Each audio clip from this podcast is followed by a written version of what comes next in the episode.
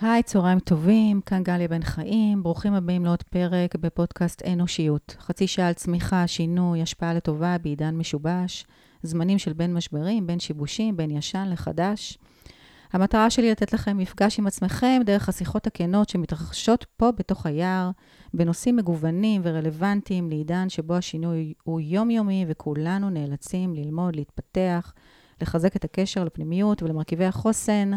אז אם מצאתם עניין פה איתנו, בבקשה, עזרו לפזר את הטוב, להגיע לעוד אנשים, תעבירו את הלינק הלאה. והיום אני מארחת את נועה מנלה, שהוא חוקר תודעה דיגיטלית ועוסק בחדשנות תודעתית. ואני עוקבת אחריו כבר כמה שנים טובות, מקשיבה להרצאות שלו ביוטיוב. יש מי שמגדיר אותו כעתידן, ואני בכלל חושבת שהוא פילוסוף. הוא מרצה, הוא כתב שלושה ספרים על יצירתיות, טכנולוגיה ושחמט. אה, לחשוב כמו מכונה, קוד היצירתי, לשחק שחמט אה, בלתי שגרתי, ו... נכון? וזכה, וזכה. הם הוסיפו, זה ההוצאה הוסיפה, אני לא אהבתי את זה. והוא מפרק ומרכיב מחדש מושגים, תפיסות, אה, רב-תחומי, מסקרן, ממציא מונחים. אני חשבתי בהכנה שעשיתי, שאני יכולה לעשות מילון נועה מנלה. וואלה. אז ברוך הבא. אהלן. אה, וואו, איזה מקום. אנשים, אנשים יודעים את ה... כאילו, דרך הפודקאסט שלך, איזה מקום אנחנו מקליטים? אה, חלק. וואו, וואו, פסיכי, מהמם, mind blowing.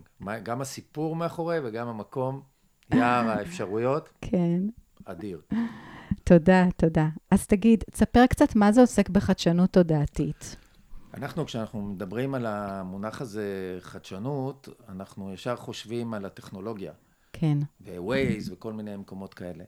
אה, שזה כמובן, יש לזה מקום, אבל אני מסתכל איך הטכנולוגיה, הדיגיטל, ה-AI, האבטארים, הרשתות החברתיות, איך הן בסוף מעצבות את התודעה שלנו, משפיעות על המחשבה שלנו, וכתוצאה מהדבר הזה אנחנו צריכים לשנות דפוסי חשיבה, ולשנות דפוסי חשיבה זה חדשנות תודעתית. תודעה זה בעצם האופן הפסיכולוגי, רגשי, אה, קולקטיבי, שבו אנחנו תופסים את העולם. והעולם משתנה, כן. נע, התודעה של העולם uh, זזה.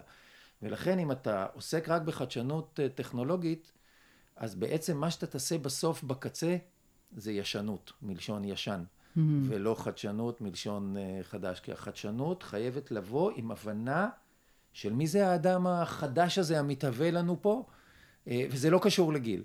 זה לא דור ה-Z ודור ה-Y ודור ה-X. זה קשור לפתיחות, ליכולת להשתנות, זה יכולת להסתקרן, זה להיות במקומות שהתודעה אה, היום מתעצבת, אה, למשל טיק טוק, כן. אה, ולאסוף רעיונות חדשים מאוד לא אינטואיטיביים. וזה קשה. אני רק רוצה מאוד, עוד הערה אחת, כן. אמרת עתידן, ככה הגדירו אותי בגלובס לפני כמה ימים. אני לא עתידן, אני עכשוון. כן. אני מנסה להבין מה קורה לנו.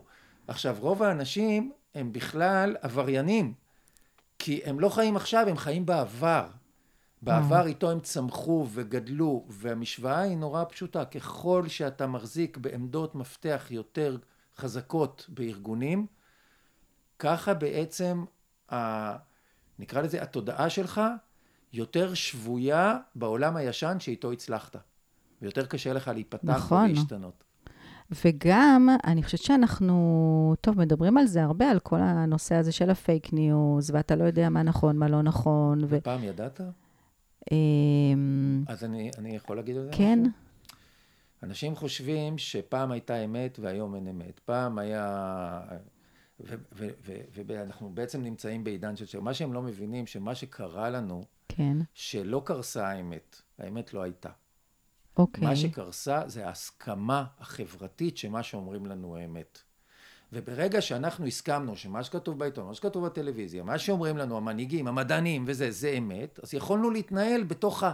נקרא לזה הפלזמה שחלקים ממנה היו שקריים לחלוטין, או נרטיבים, או חלקים רק של האמת, אבל הם לא ביטו חלקים אחרים.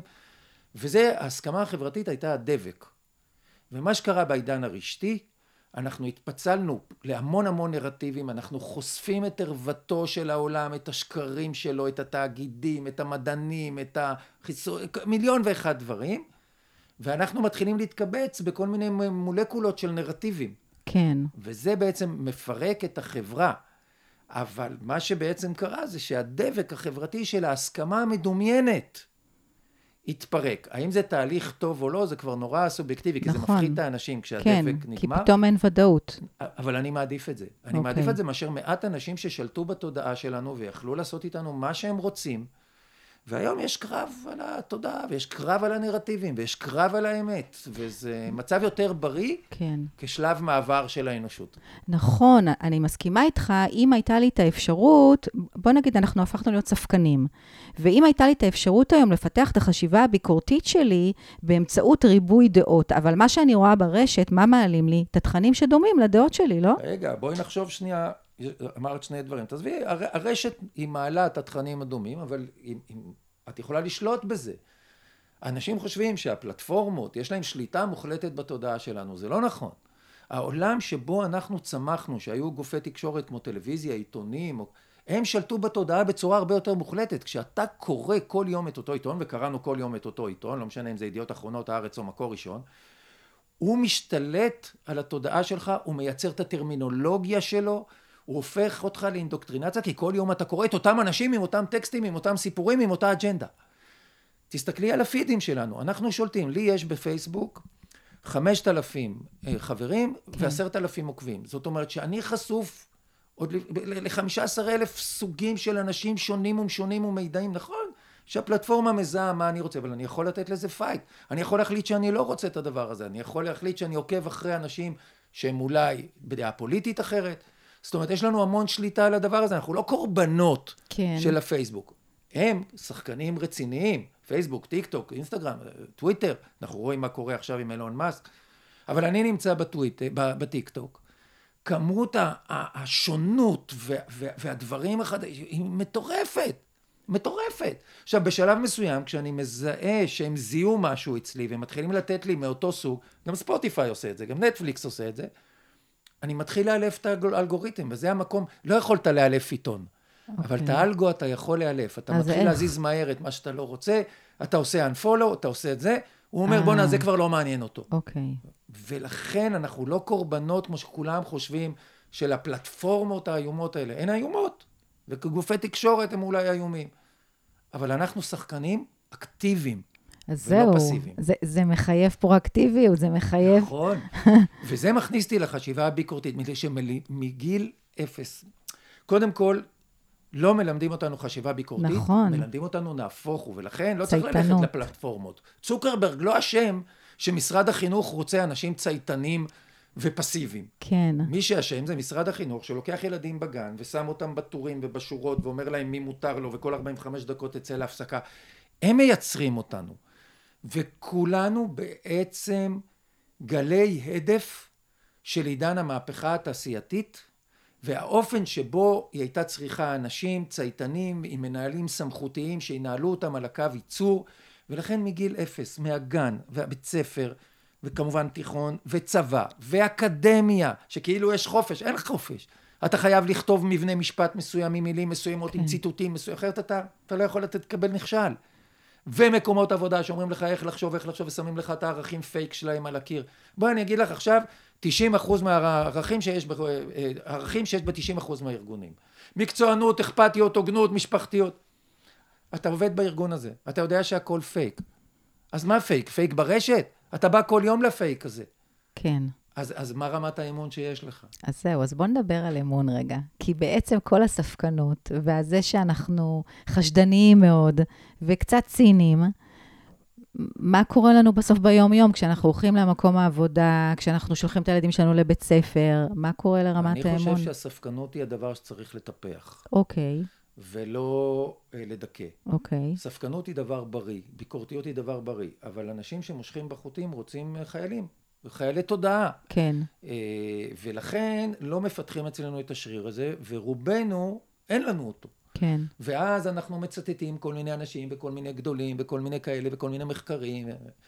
אה, עכשיו, העולם היום, בגלל שהוא בעצם, כמו שאמרתי קודם, חשף את ערוותו של העולם, וחשף את השקרים ואת הפייקים ואת הצ'רקסים של התאגידים ואת מה שהם מכסים, אז חוסר האמון שלנו הולך וגדל וגדל וגדל, ו, ו, והיום אנחנו נמצאים במצב שהוא מאוד מאוד מאיים, מפני שחוסר האמון שלנו הוא כללי, הוא כלפי מערכות הבריאות, ראינו את זה בקורונה עם המתנגדי חיסונים, אנחנו רואים את זה כלפי מערכות המשפט והמשטרה והדמוקרטיות, והדבר הזה מייצר פשיזם, מפני שהכאוס הנרטיבי הזה מייצר אה, בעצם המון המון תנועות, וכל אחד לוקח את החיים למקומות שלו, והדבק, בעצם יש פרימה כן. של הדבק החברתי, וזה מוביל לפחד מתוך הכאוס הזה.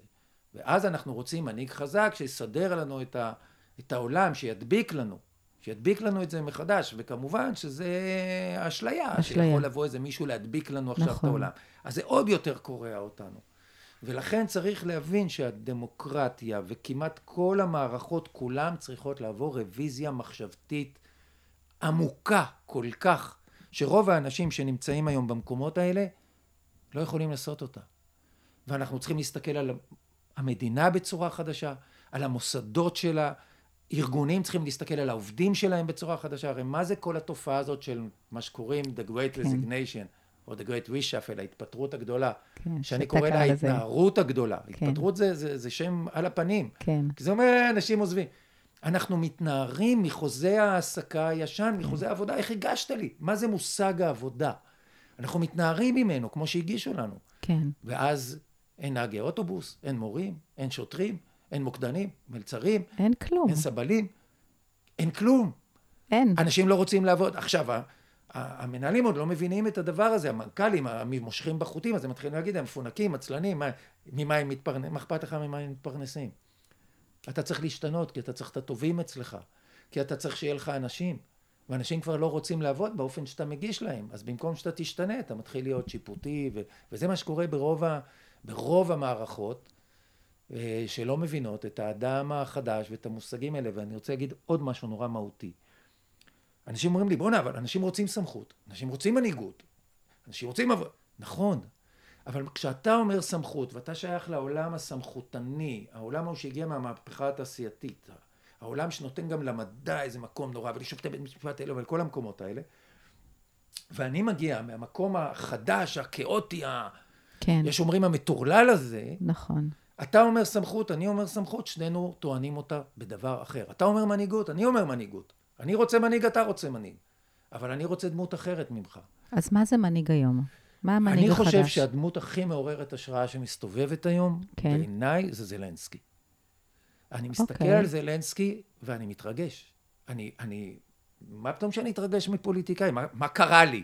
כן. ואני מסתכל על איך הוא מדבר, אני מסתכל על האותנטיות, אני מסתכל על החיבור שלו לאנשים, אני מסתכל על הכאב שלו, אני מסתכל על ההחלטות שהוא מקבל, על הדילמות, איך הוא משתף, איך הוא מדבר.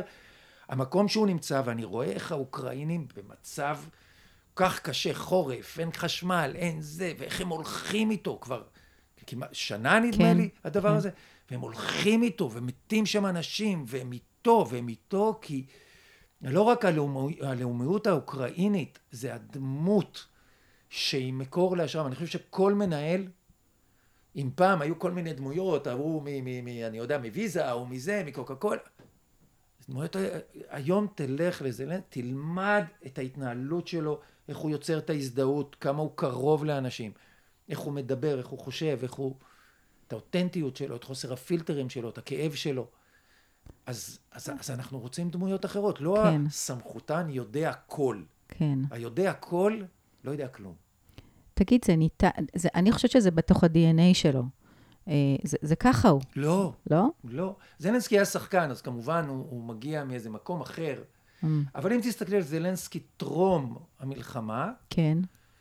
הוא מנסה להיות סמכותן ישן. הוא מתלבש עם חליפה ועניבות, הוא מנסה לדבר בצורה רשמית, הוא משחק את המשחק של מקרון וכל אלה, כי הוא חושב שככה מנהיג. הוא mm-hmm. מסתכל עליהם והוא אומר ככה.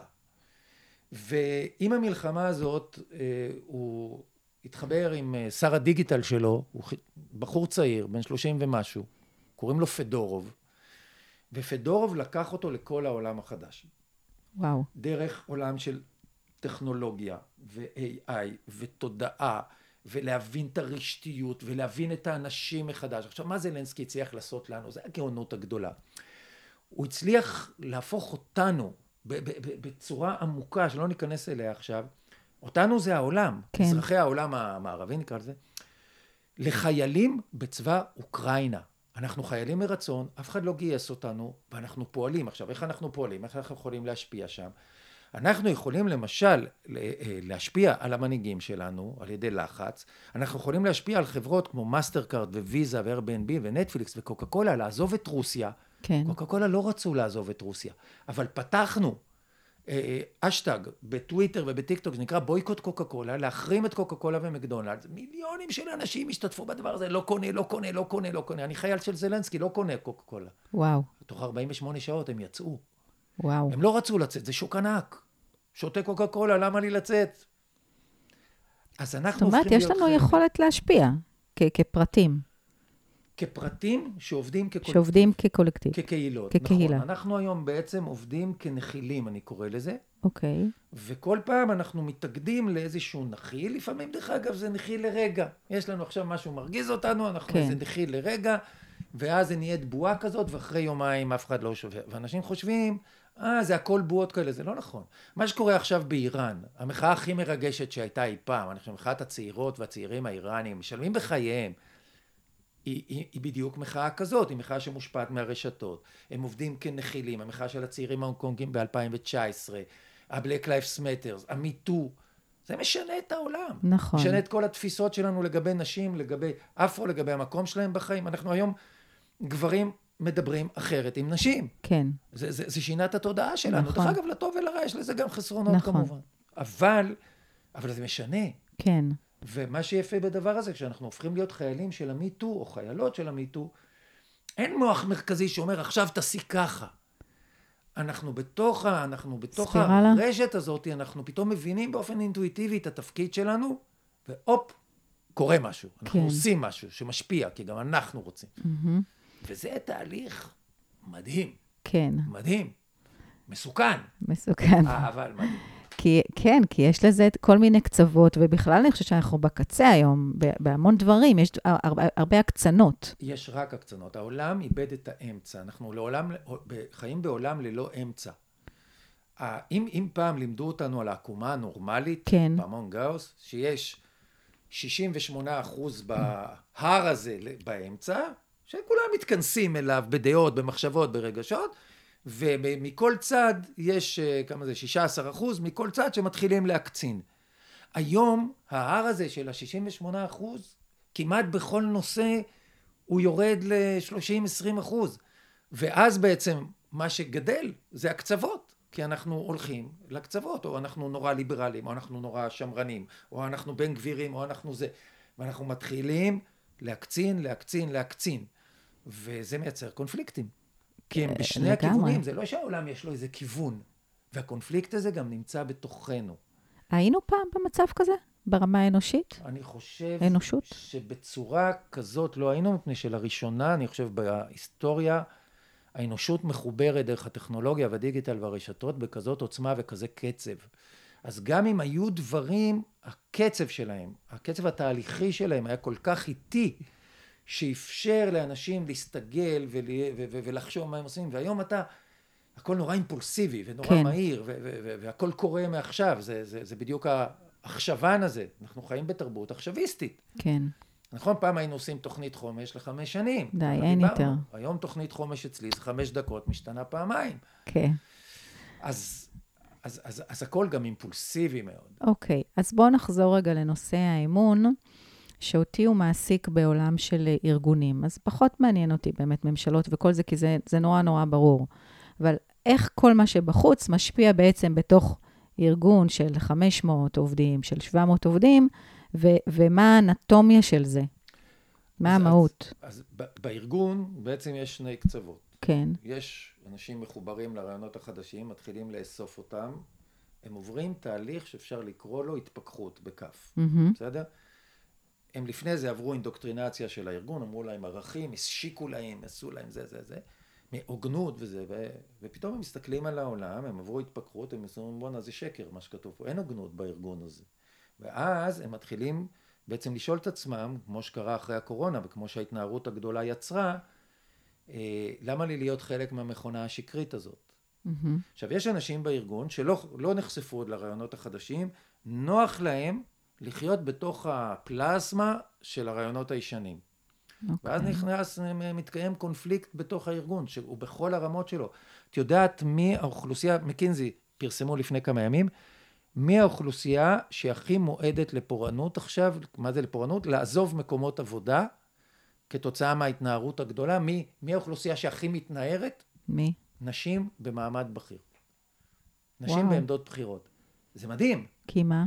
כי הן מעשו, בעצם עברו את ההתפכחות התודעתית מהתרבות הארגונית הנשלטת אה, אה, על ידי תפיסות גבריות. זה לאו דווקא על ידי גברים, דרך אגב. כן. על ידי תפיסות גבריות של האגו וההחלטיות כן. והסמכותנות הישנה, כי הן רוצות מקום למה שאנחנו קוראים התכונות הנתפסות הנשיות. כן. אני הייתי מעורב במחקר ב-2012-2013 של אה, איש בשם גרזמה, אפשר לראות את זה ב-TED, שקרא לזה דוקטרינת אתנה, והוא בחר, אה, אה, בדק ב-20 ומשהו מדינות, מה יהיו תכונות המנהיגות העתידיות שאנחנו נרצה עשור קדימה. אוקיי.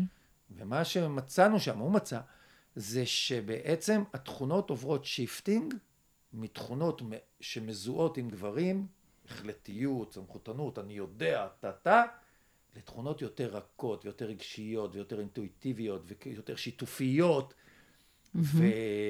ואנחנו ממש רואים את הדבר הזה. אז המון נשים כבר רוצות את זה, גם גברים דרך אגב. וכשזה לא מתקיים בארגונים, כי הארגונים עדיין נשלטים על ידי סמכותנים כן. ישנים, אז יש עזיבה. כי אנשים כבר לא רוצים לבזבז את החיים שלהם. אומרים בואנה עוד שנייה בא עוד קורונה, עוד נגיף, אני מת. אני לא רוצה לבזבז את החיים שלי עם אנשים כמוך. כן. ומתחילים לעזוב. וזה מה שקורה לנו בעצם אה, בתוך עולם העבודה, ואנשים מתחילים לחפש את עצמם. ומי שלא יכול, אז עושה את מה שנקרא התפטרות השקטה, שזה זה בסך הכל ענף שצריך. של ההתנערות הזאת, שאומר, אוקיי, אני צריך, יש לי משכנתה, יש לי, אני לא יכול לעזוב, אבל אני כבר לא רוצה להיות פה. וזה דרך אגב האנשים שהארגון הכי לא רוצה שהם יהיו שם. נכון. כי הם ראש קטן, הם לא, כן. הם לא רוצים, הם כבר לא כן. מחוברים. כן. אז הקרב הוא על המחוברות, הקרב הוא על האנשים הטובים. והארגונים לא יודעים לנהל אותו, המנהלים של הארגונים לא מבינים אותו, הם יודעים לדקלם כמה סיסמאות, זה, המפגש שלי איתם הוא, הוא, בכל פעם שאני פוגש אותם, אני נדהם מכמה הם חיים ב, ב, בתפיסות של 1906. כן, אבל אני חושבת, אני דווקא מרגישה בזמן האחרון שיש יותר הבנה שאין ברירה וצריך לזוז. ככל שהמצב יותר גרוע והארגון יש לו פחות ופחות אנשים, אז הוא מתחיל להבין משהו, ואז הוא עושה איזה מינימום שמאפשר לו אולי רגע להיות על גלי, על, על, על המסילה הזאת עוד טיפה. הבנת עומק, אני, אני אספר לך על אחד הבנקים. Okay. הם הבינו שאנשים רוצים היום לעבוד מרחוק, טה טה טה, והם החליטו שאוקיי, האגף הזה, אני יודע סתם, מטבע חוץ, מטבע יעבוד, לא י- יעבוד ביום שני, ההוא לא יעבוד ביום רביעי. הם היו בטוחים שהעובדים יבואו ויגידו להם, תודה, איזה יופי, נתת לי יום מהבית. כן. הם יצרו כעס ומרמור. למה? הרי, הרי לכאורה הם נתנו, הם, הם, וזה היה להם קשה. מפני שלמה אתה מחליט לי באיזה יום אני אעבוד מרחוק? תקעת אותי יום שני בבית, יום שני גם בעלי עובד מהבית, והילד בא מהגן, ובעלי ואני רבים כל הזמן, אז מה עשית לי? הרגת לי את החיים, אני רוצה ביום שלישי, איפה שהוא עובד מרחוק. אז כאילו, עד איפה זה יגיע? המוטו של מייקרוסופט היום, בכלל, כל התפיסת עולם שלי, אני קורא לה be water. ש be water זה רעיון של אה, לאו תזה הסיני, שברוס לי הביא ככה לידיעתנו ברעיון מיתולוגי בטלוויזיה של הונג קונג בשנת 1971, 50 שנה מהיום. והוא אמר, המציאות כל כך כאוטית, שאתה צריך לזרום בתוכה. ו- ויש לו שני משפטים ברעיון הזה, הוא אומר, empty your mind. empty your mind זה לא אל תחשוב, זה תיפתח.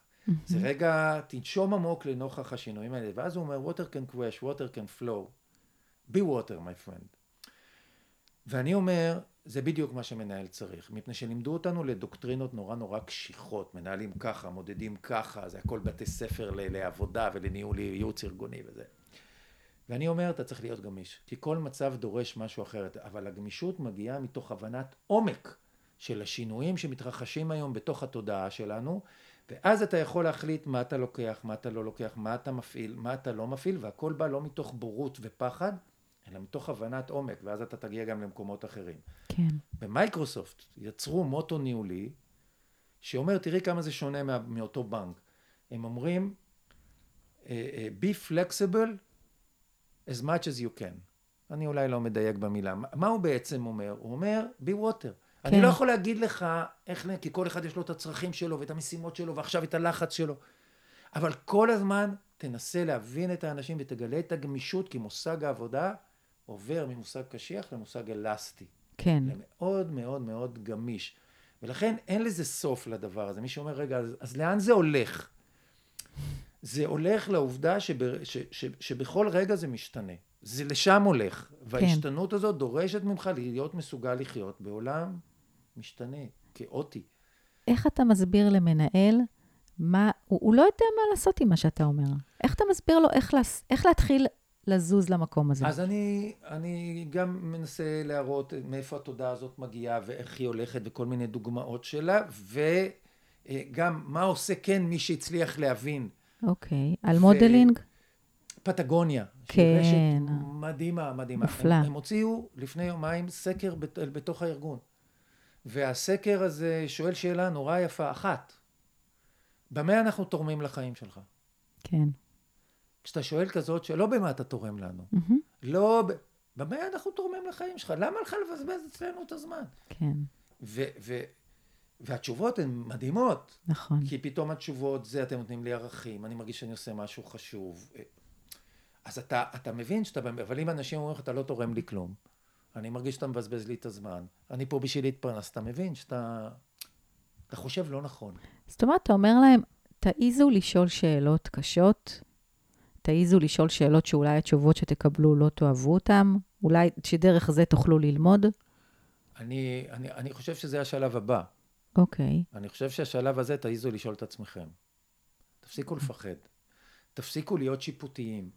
תפסיקו לחשוב, צריך להבין, כולנו קורבנות תודעתיים של הרגע המקרי בו נולדנו. סבתא שלי גדלה בימי האימפריה האוסטרו-הונגרית. ילד מחונך היה בבית, ככה לימדו אותה. אני, כשאני גדלתי, ילד מחונך היה בשכונה, מלוכלך ומטונף ומזיע ומסריח, וזה היה ילד שמח. וכשהייתה באה לבקר אותי והייתה רואה אותי כזה, זה היה מגעיל אותה. אז היא הייתה תופסת אותי ביד ואומרת לי, תעלה הביתה, תהיה מחונך, מה יצא ממך? נכון? היא הייתה קורבן של התקופה. Okay. אוקיי. ואנחנו גדלנו, וכשהילדים שלי גדלו ושיחקו קצת במסכים, מה אמרתי להם? צאו לשכונה. אז צריך להבין שכולנו קורבנות. וברגע שאתה מבין את זה, שתגיד קורבנות במרכאות, כן, כן. של, של, של התודעה שהכניסו לך בבתי ספר לעבודה, במנהל עסקים שלמדת שם, בכל המקומות האלה, אז אתה תהיה מסוגל להיפרד. ותהיה מוכן ל... להיפרד ממה שהביא אותך לעמדות מאוד בכירות. כי השפה שדיברת, חלקה כבר לא רלוונטית, צריך לאסוף שפה חדשה. זאת אומרת, זה להסכים אה, שאתה רוצה, אם אתה רוצה לעשות שינוי, תסכים לזה שהתודעה שלך היא חייבת להתפתח, נכון. ותתחיל לשאול את עצמך שאלות. דרך אגב, אני לוקחת את זה למי שמאזין ומאזינה לנו, לא רק למנהלים, אוקיי? בכלל לאנשים שלא משנה באיזה עמדה הם נמצאים. כדאי להתחיל לשאול את, בתוך כל הכאוטיקה הזאת שאלות את עצמנו, על למה אני עושה את מה שאני עושה, על איך אני יכול לעשות אחרת, את מי אני משרת, מאיזה אג'נדה אני משרת. ואני אתן לך את שאלת המפתח. אוקיי. ממה אני מוכן להיפרד? ממה אני מוכן להיפרד? ואנשים לא מוכנים להיפרד. כי אנשים יגידו לך ככה וככה, אתה מוכן להיפרד מצורת הניהול שלך, אתה מוכן להיפרד מ... מהאופן שבו אתה מדבר עם אנשים, אתה מוכן להיפרד אולי מצורת הלבוש שלך, ממה אתה מוכן להיפרד? ורוב האנשים שהגיעו לדרגת אלוף בצבא, מנכ"ל בחברה או סמנכ"ל, או, או נשיא או whatever, לא נשיא מדינה, כן, בארגונים יש כן. נשיאים, שזה גם כן טוב. נכון. אז היה. אז, אז כל התארים האלה. אז הוא לא רוצה להיפרד, הוא לא יודע להיפרד, הוא לא יכול להיפרד. הוא בסך הכל יצור מבוהל בתוך עידן אגרסיבי מאוד, שגם לא סובלני לחוסר ההשתנות שלו. כן. וזה מכניס אותו עוד יותר למצוקה. האנשים האלה חווים היום מצוקה מאוד מאוד. מאוד, מאוד. מאוד גדולה. אפשר לראות את זה אפילו על הכביש. תשמע, זה, זה בסוף יוצא בכל מקום. מורה, ילד, זה, זה, זה. אנחנו, אנשים כאילו איבדו, באים עם, אני אומרת, עם התיק שלהם, עם הילד הקטן שלהם, בתוך התיק לכל מקום שהם הולכים. לגמרי, לגמרי. אנחנו, כן, אנחנו כ... הופכים לאינדיבידואליסטים במצוקה, אגרסיביים מאוד. אה, מבוהלים מאוד. אוקיי, ת- דיברנו קודם שבעצם יש מין תנועה כזאת, היא, היא בגלים, אוקיי? אני אומרת, זה כמו שמונה שוכב כזה. זה ספירלה. ש, שאנחנו עולים, יורדים, עולים, יורדים, נכון, ויש זה את ה... ספירלה כזאת. אוקיי, אז מה, מה צריך לקרות פה? כי בסוף, מי שיחולל את השינוי, זה- בסוף זה אנחנו, האנשים. יכול, יחוללו, לא משנה אם זה אנשים שהם אה, אינדיביד, אינדיבידואל ב- כעצמאים אישיים, או כמנהלים ומנהיגים של ארגונים כאלה או אחרים, או לא משנה באיזה טייטל מקצועי אה, וקריירה הם נמצאים. השינוי הוא בנו, אבל איך, איך יוצאים מהסחרחרה הזאת? לא יודע אם אפשר לצאת, לא יודע אם צריך לצאת. אוקיי. אנחנו בתוך כמה הסחרחרה. שנ- כמה אני- שנהיה, אני קורא נהיה? לזה צנטריפוגה. אנחנו, אנחנו בתוך הצנטריפוגה הזאת, וצריך, ו- ולימדו אותנו שכל הזמן צריך להיות ב- בשליטה על האירועים. הצנטריפוגה היא נעה, היא. נעה נורא מהר.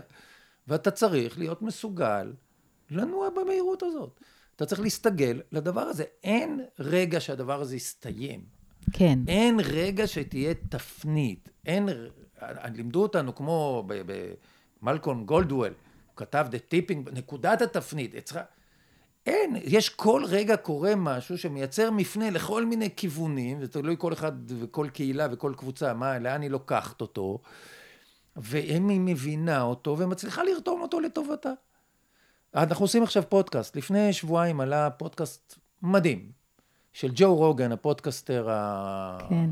החזק הזה, שספוטיפיי קנו אותו באיזה 100 מיליון דולר, אה, והוא מראיין את סטיב ג'ובס. מה הבעיה? שסטיב ג'ובס מת, וג'ו רוגן לא ראיין אותו. ואתה מקשיב לזה 20 דקות, וזה פודקאסט מדהים. די. כן, אז מה קורה? נכנס AI, לקח את כל מה שג'ו רוגן יודע להגיד מהזה, לקח את מה שסטיב ג'ובס, הלחים את זה לשיחה קוהרנטית כמעט לחלוטין, וואו. ועכשיו יש לך שיחה של 20 עכשיו, זה הראשון. עכשיו, הנה tipping point טכנולוגי. אוקיי? כי מעכשיו אנחנו יכולים לקבל שיחות מדהימות בין, אה, נגיד, צורך העניין, סוקרטס, או נגיד מישהו שיש לו כתבים שה-AI יכול לקחת, לניטשה. בין ניטשה לאיינשטיין, בין ניטשה למסי. בואו, ניטשה, אנחנו יכולים עכשיו להחיות את מי שאנחנו רוצים.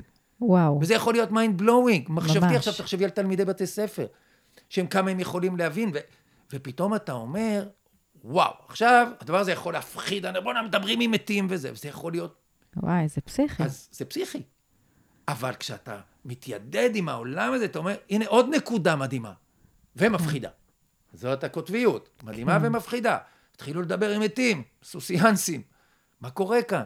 מצד שני, בואנה, אני ניטשה קשה לי לקרוא, ואולי AI ייקח את ניטשה, או את מי שכתב על ניטשה, וכתב יחסית פשוט, ואני אוכל להקשיב, ואני אדע ניטשה. כמה אנשים מכירים את ניטשה, חוץ נכון. מלהגיד ניטשה? כן. ופתאום, וואו, ואני אוכל לדעת על מה הוא כתב, מות האלוהים וזה, ו... בואנה, מגניב. וואו. אז, אז, אז זה הכל, איך אתה עושה את זה? זאת אומרת, ואני, ועוד לא דיברתי איתך בכלל על אבטארים וה, וה, כן. והתרבות הזאת, ו... כן, כי. כי אני חושבת שבאמת ה- הפחד השתלט על האנושות. נכון, ואז אם יש פחד, אין אמון, נכון. אין, יש יש הישרד... חשדנות, פרנויה, כן, אימה, וזה שאני פרנואיד לא אומר שלא מנסים להרוג אותי, כי יש כוחות שמנצלים את הדבר הזה לאיום ונורא. כן, כי אתה יכול לקבל עכשיו פודקאסטים עם היטלר. כן. אמרתי ניטשה, איזה יופי. היטלר נכון. זה כבר לא כזה יופי, נכון? עכשיו כן. יהיו ניאו-נאצים. נכון, נכון, זה העולם. זה הקצוות. ולכן צריך ללמד אותנו מגיל אפס לחשיבה ביקורתית, ואי אפשר לזרוק אותנו לפודקאסט של היטלר כשאנחנו חשופים, ולכן כן. בית ספר מועל בתפקידו. ואוניברסיטה מועלת בתפקידה. כן. בכלל, שאלה שלא התכוונתי לשאול, אבל זה עולה. אמ, אם כל התחזיות שהחבר'ה, ובכלל גם אנחנו, כל איזה ארבע שנים נמציא את עצמנו מחדש, יש טעם לאוניברסיטה? שאתה לומד משהו ארבע שנים, ואתה אחר כך, עד שאתה סיימת ללמוד, אתה כבר רוצה ללמוד משהו אחר, כי אתה רוצה להיות מישהו אחר? מה... קודם כל, קודם כל, אני חושב שיש מקום למוסדות ידע. אני חושב ש... לא, זה חובה. ידע יש כל מיני צורות ותצורות כן. לעבור, אבל הוא חייב לעבור עדכון, מפני שבסוף, אם אין מספיק אנשים שקונים את הידע הזה, מצד שני, אני חושב שגם התוכניות, מה שארבע שנים פעם היה סביר, היום הוא כבר לא סביר. היום לראות אה, אה, אה, יוטיוב של רבע שעה זה כבר קשה. כן. פעם זה היה סטנדרט. כן. היום הטיקטוק אכל להם את, ה, את הצפיות, בשביל זה יוטיוב הקים את השורט. זאת אומרת, אנחנו צריכים לעדכן את התוכן. עכשיו, מה יגידו כל הפרופסורים הזה שלמדו ארבע שנים? יגידו, זה יהיה שטחי, זה לא יהיה שטחי. אתה בזבזת שם זמן בכמויות. אתה צריך לעשות עכשיו עיקר וטפל, אתה צריך להבין את המכניזם מחדש, את השפה מחדש. כי בסוף מה שאנחנו רוצים, זה שאנשים ידעו. הרי מה החטא של בית ספר? בית ספר זה מקום שרוצה שהילדים ידעו. כן. אבל הוא רוצה שהילדים ידעו בדרך שלו. נכון. והדרך שלו לא מתאימה לאיך מתאימה. שהילדים צורכים את המידע. המוח שלהם כבר לא בנוי לזה. כן. כי המוח שלנו היה מוח של קריאה, והמוח שלהם הוא מוח של תנועה, וידאו, סאונד והמון דברים אחרים. אז הניסיון לכפות יוצר בורות. עכשיו, מה בית ספר אומר? התלמידים לא יודעים כלום. בואנה, קיבלת אותם ל-12 שנה. 6, 7, 8 שעות ביום, הוצאת בורים ועמי הארצות. אולי משהו לא עובד. כן. אולי משהו fuck לא עובד. אז צריך לייצר התאמה בין השינוי, גם הפיזיולוגי שאנחנו עוברים, לתכנים שאנחנו נותנים.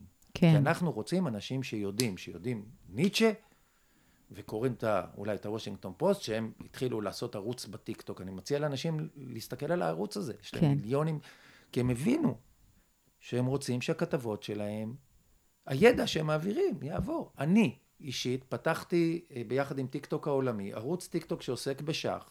יש להם היה דבר שנקרא טיקטוק Learn.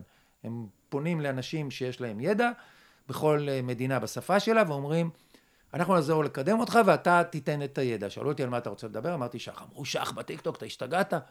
אמרתי, הכל אפשר. ויש לי מעל שני מיליון צפיות. מה? ועש... ואלפי, עשרות אלפי כאילו לייקים וזה, ואלפי וואו. אנשים שניהלו איתי דיאלוג, חלקם דרך אגב אמרו לי, בואנה, אין לך מושג, אין לך מושג.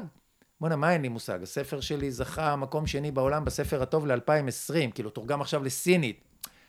מה זאת אומרת אין לי מושג? אל- אלופי העולם אה, בחרו בו. אז שנייה, אני רוצה לקטול אותם, אוקיי, כי זה הישן שבי. אוקיי. אבל אז אני אומר, רגע, אני לא שכנעתי אותו. אה, הוא לא, אני, משהו בשפה שלי, משהו באינטראקציה, אני עכשיו צריך להגיב לו, אני צריך לשכנע אותו, ולא רק אותו, גם את אלה שרואים. והתחלתי לייצר דיאלוג עם כל מיני לא יודע מי אלה בכלל, שכותבים לי, בוא'נה, אתה אין לך מושג, מה אתה מדבר, מה זה? וזה מדהים, הדיאלוג הזה, אז חלקם נפתחים, בוא'נה, אני... בוא'נה, הוא עונה לי, ולא רק הוא עונה. לי, אני, הוא, הוא, הוא שואל אותי, הבנת? שכנעתי אותך? וואו. ונהיה דיאלוג שלם סביב הדבר הזה, ולכן זה נהיה להיט מטורף. היום זה משוכפל כבר לכל מיני שפות. מה אתה אומר? אז, אז, אז, ואני נותן שח, אני רוצה שאנשים ידעו שח. באמת? כן. אז, וואו. אז, אז, אז איזה יופי זה. ויש אנשים שאומרים לי, טיקטוק שטחי, בוא'נה, אנשים בלי הטיקטוק שלי לא מגיעים לשח, עם הטיקטוק שלי מגיעים לשח. נאסא, מלמדים אותנו ב- באינסטגרם על טלסקופ החלל ווב, הם מעלים תמונות שלו. והמדענים שלהם עונים לכל שאלה. מה שאנשים לומדים מנאסא, הם לא ילמדו במאה שנה. אז, ו- וזה קורה עכשיו. כן. הטלסקופ הוציא את התמונה לפני שעה. וואו. אז ככה ידע מתרחש, ולכן המחשבה שלנו כאנשים בעלי ידע, היא אני רוצה שאנשים, יהיה להם את הידע הזה. אני לא נכון. רוצה עכשיו אה, לכתוב למגירה. נכון. אז, אז, אז אנחנו צריכים לדבר אנחנו- בשפה שהם יכולים לקלוט. גם, וגם אנשים, אוקיי, צריכים רגע, לצאת רגע מ, מה, מהבועה של עצמה ומתוך הקורבנות הזאתי, ו, ולסגל בחזרה או לפתח בחזרה את השריר של הסקרנות. נכון, נכון, דיכאו את הסקרנות, נכון. עמוס עוז, עמוס עוז אמר לי פעם, אחרי אה, הרצאה שלי, הוא אמר לי, סקרנות, איך הוא אמר לי את זה? סקרנות זו תכונה אה, הומנית. אוקיי, היא הופכת אותך לאדם יותר טוב. אני לא יודע אם הוא היה, את יודעת, יש איתו גם, אבל, כן. אבל, אבל המשפט הזה, סקרנות היא, היא תכונה שהופכת אותך לאדם יותר טוב, היא מדהימה. כן, כי זה, זה מאיר, זה מעורר, זה, זה, זה חי, זה, זה בועט, זה, זה, שמה, שמה נולדים אה, נכון. הגמישות, שמה. בדיוק. אה, זה גם עוזר להתגבר על פחד, ו, ולהפסיק להיות ציני כל כך, כי אתה, אתה לא בא עם סימן קריאה, אתה בא עם סימן שאלה. נכון, אבל הציניות, הציניות דווקא היא משרתת אותנו אל, אל, אל מול הסמכות, כי הסמכות פעם אמרה לנו ואמרנו אמן, אוקיי, והציניות מאפשרת להטיל ספק במה שהיא אומרת, וזה מה שעשו מתנגדי החיסונים, שאני חשבתי, אני התחסנתי פעמיים או שלוש, אני כבר לא זוכר, אבל חשבתי שהם הדבר הכי טוב שיש, Mm-hmm. מפני שהם מאתגרים את המערכת כדי שאנחנו לא נהיה כבשים שהולכים אחריה ואמרו לנו ללכת להתחסן. לא, תאתגרו את המערכת תמיד, תמיד, תמיד. כן, חברות התרופות עולות למשפט בארצות הברית לא פעם ולא פעמיים על כל מיני בעיות בתרופות שלהם, הן משלמות מיליארדים. אז, אז למה שנלך כמו כבשים? חובת ההוכחה עליכם. כן. ולכן חשוב שכל, בכל נושא, וגם בתוך ארגונים, יהיו אנשים שמאתגרים את המערכת כל הזמן, כל הזמן מאתגרים, ולא מקבלים את מה שהמערכת אומרת. לעתים, אפילו אם המערכת צודקת. יש חשיבות אדירה לאנשים האלה. אמ, זה נכון, ועוד פעם ככה, אנחנו מגיעים לסוף, ואני, ואני אומרת, אה, כשעובדים מאתגרים את המנהלים שלהם, או מאתגרים אחד את השני, אה, צריך להיות שם איזשהו מרחב בטוח, נכון. אה, ואז זה מחזיר אותי עוד פעם לאמון, נכון? כן? שכש, לגמרי. שכשיש בסיס טוב שאפשר גם לטעות, לא לדעת, אה, להביע דעה אחרת, להביא רעיון אחר, שלא יצחקו עליי. נכון. ולכן חובת ההוכחה כדי לייצר את האמון הזה, מגיעה תמיד מהמנהל הבכיר. זאת אומרת, אם המנכ"ל יהיה מוכן לקיים דיאלוג, דרך אגב, יכול להיות וואטסאפי או לא משנה, עם העובדים שלו, ולהיות אותנטי, ולא לדבר כמו עוד אלף מנ- מנכ"לים, וכשהוא טועה להגיד, טעיתי, וכולם רואים. אני, יש לי קבוצות וואטסאפ עם הסטודנטים שלי לתואר שני, ובקבוצות האלה אני רואה את עצמי כאחד מהם. מהמם. הם רואים אותי כמי שיודע יותר, וזה נורא מעניין, כי הם נותנים לי את הסמכות, אבל זה מרצונם, אני מבחינתם אותו דבר. וכשאני מעלה שם חומרים לפעמים, הם מתקנים אותי. מהמם. אומרים לי, תשמע, זה לא נכון. עכשיו, אני ראיתי בהתחלה את ההססנות שבה הם היססו לתקן אותי עד שמישהו העז. כן, ו- ואני אמרתי, וואי, איזה יופי. בוא'נה, זה נהדר, כי ככה מתקיימת למידה. אתם לא צריכים לקבל כל מה שאני אומר לכם, כמו איזה תורה מסיני. אתם צריכים לאתגר אותי, ואני צריך לאתגר אתכם, ואם אני לא מדייק, תפסו אותי. כן, וכשכולם יראו שתפסו אותי, כי ככה הם למדים בעצם מה נכון. כן. וברגע שלקחתי את זה על עצמי, והייתי מוכן להיחשף, ואמרתי, וואלה, תפסתם אותי, איזה יופי, אז בואו רגע נבין מחדש את הסיפור שניסיתי לספר פה, האם דיברתי שטויות או לא, נפתחה הקבוצה. ומאותו רגע זה היה המרחב הכי בטוח בשביל כולם. כי אם המרצה הדגול דיבר שטויות, כן, או טעה, אז גם אני יכול לטעות. וזה הרגע שקורה הקסם. שם קורה המג'יק כן. מומנט הזה, שצריך לחפש אותו בכל קבוצה, בכל הוויה. ואם הוא לא קורה, אז אתה סתם עוד צוות. זאת אומרת, אנחנו רוצים שהמנהיגים שלנו, היום בתצורה החדשה המתבקשת בעולם הזה, הם יהיו אנושיים, אה, אה, אותנטיים, הם, הם, הם- הם צריכים להיות מאוד קרובים אליי. אני צריך להרגיש שהם דומים לי. ש, ש, ככל שהפער יותר גדול, בלבוש, בשפה, בקודים, בערכים, הריחוק יותר גדול, החיבור יותר קטן. זה זלנסקי. בעצם מה הוא אומר לכל אני אומר, אני כמוך, זו האסטרטגיה שלהם הייתה. בעצם, אני כמוך, לכן הוא מעלה תמונה שהוא עומד עם מנהיגי העולם, עם חמישה מנהיגים, מקרון ושולץ הגרמני ועוד איזה איטלקי והספרדי, והם עם חליפות ועניבות, והוא עם הטישרט החומה שלו. כן, ואתה שואל את עצמך, ממי הייתי קונה מכונית יד שנייה? מכונית משום, ממי הייתי קונה? ממקרון? שיש לו מרצדס, מאבטחים וחליפות, ו... mm, או עם זלנסקי שהוא כמוני, עכשיו הוא נשיא. ולכן, מלך סעודיה, שהוא לא איזה חמוד, מעלה תמונה שלו לאינסטגרם עם מכנסיים קצרים. ככה נראה מלך ב-2000, המלכה אליזבת לא נראה, נראתה ככה, היא תוצר של ימי ויקטוריה. כן, אבל הוא כבר תוצר חדש. עכשיו, הוא לא חמוד, זה רק דימוי. אבל הוא אומר לאנשים שלו, שכן אוהבים אותו, וכן, אומר להם, אתה מציל בים, אתה מורה בבית ספר, נהג אוטובוס, אני מלך. אנחנו, אני מבין אותך. כן, כי גם אני בן אדם כמוך, אני שמח, אני עצוב, אני מכנסיים קצרים. עכשיו, זה רק תנאי ראשוני, יכול להיות שמאחורי זה הכל פייק. מהמם, אבל זה פותח אותנו. ועכשיו אנחנו, יש איזה משהו שאנחנו יכולים לבדוק לשכבה הבאה. אוקיי, ולכן כל שכבה כזאת היא שכבה שאנחנו צריכים לבדוק מה מחבר בשכבה הזאת, איך זה עובד, איפה הנתק מתחיל להתרחש. מהמם, ואנחנו רואים את זה בצבא עכשיו, זה, זה דבר מדהים. נפתחה עכשיו קבוצה בטלגרם של אנשי קבע, בדרגות סגן אלוף, אלוף משנה, רבי סרנים, ופורשי צבא, שנקראת פנסיה צוברת, היא התחילה מ-200 איש, כבר יש שם 2,300 או משהו, אם אני זוכר נכון, והם מדברים על העובדה שהצבא והאלופים הפקירו אותם. והפקירו אותם כי לאלופים האלה יש פנסיה תקציבית, לא ניכנס לזה עכשיו, אלא יש פנסיה צוברת, שזה פחות טוב. והאלופים האלה מנהלים עכשיו משא ומתן עם האוצר, והם אומרים, מי? הם, אני לא מאמין להם. הם לא דואגים לי. הם, הם בסדר, הם דאגו לעצמם. את צריכה לראות את השיח בקבוצה. וואו.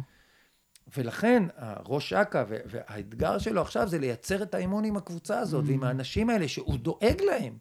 שהוא נל... והוא באמת נלחם בשבילם, אני יודע את זה.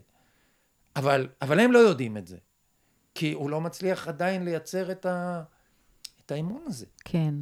ו- ו- ולכן כולם מפסידים פה. הוא עושה ומרגיש... כן. אני טורח ועושה ונלחם ולא מאמינים, והם אומרים, הוא לא עושה, אז כולם כן. מפסידים. כן, כן, זה ממש... אה, העולם הדיאלוגי המחובר הזה דורש ממנו שריר חדש, דורש מהם להאמין לו.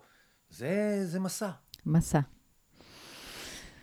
טוב, אה, וואו, זה באמת מרתק, ויש עוד מלא דברים שרציתי לשאול, אה, ואני רוצה להגיד לך תודה. בכיף. אני רוצה לאסוף רגע את מה שככה לקחתי מהשיחה הזאת. שאנחנו באמת נמצאים כרגע בתהליך שהוא כנראה ככה ימשיך, ושביכולת האישית והפרט... לא ככה, הוא ימשיך. ימשיך.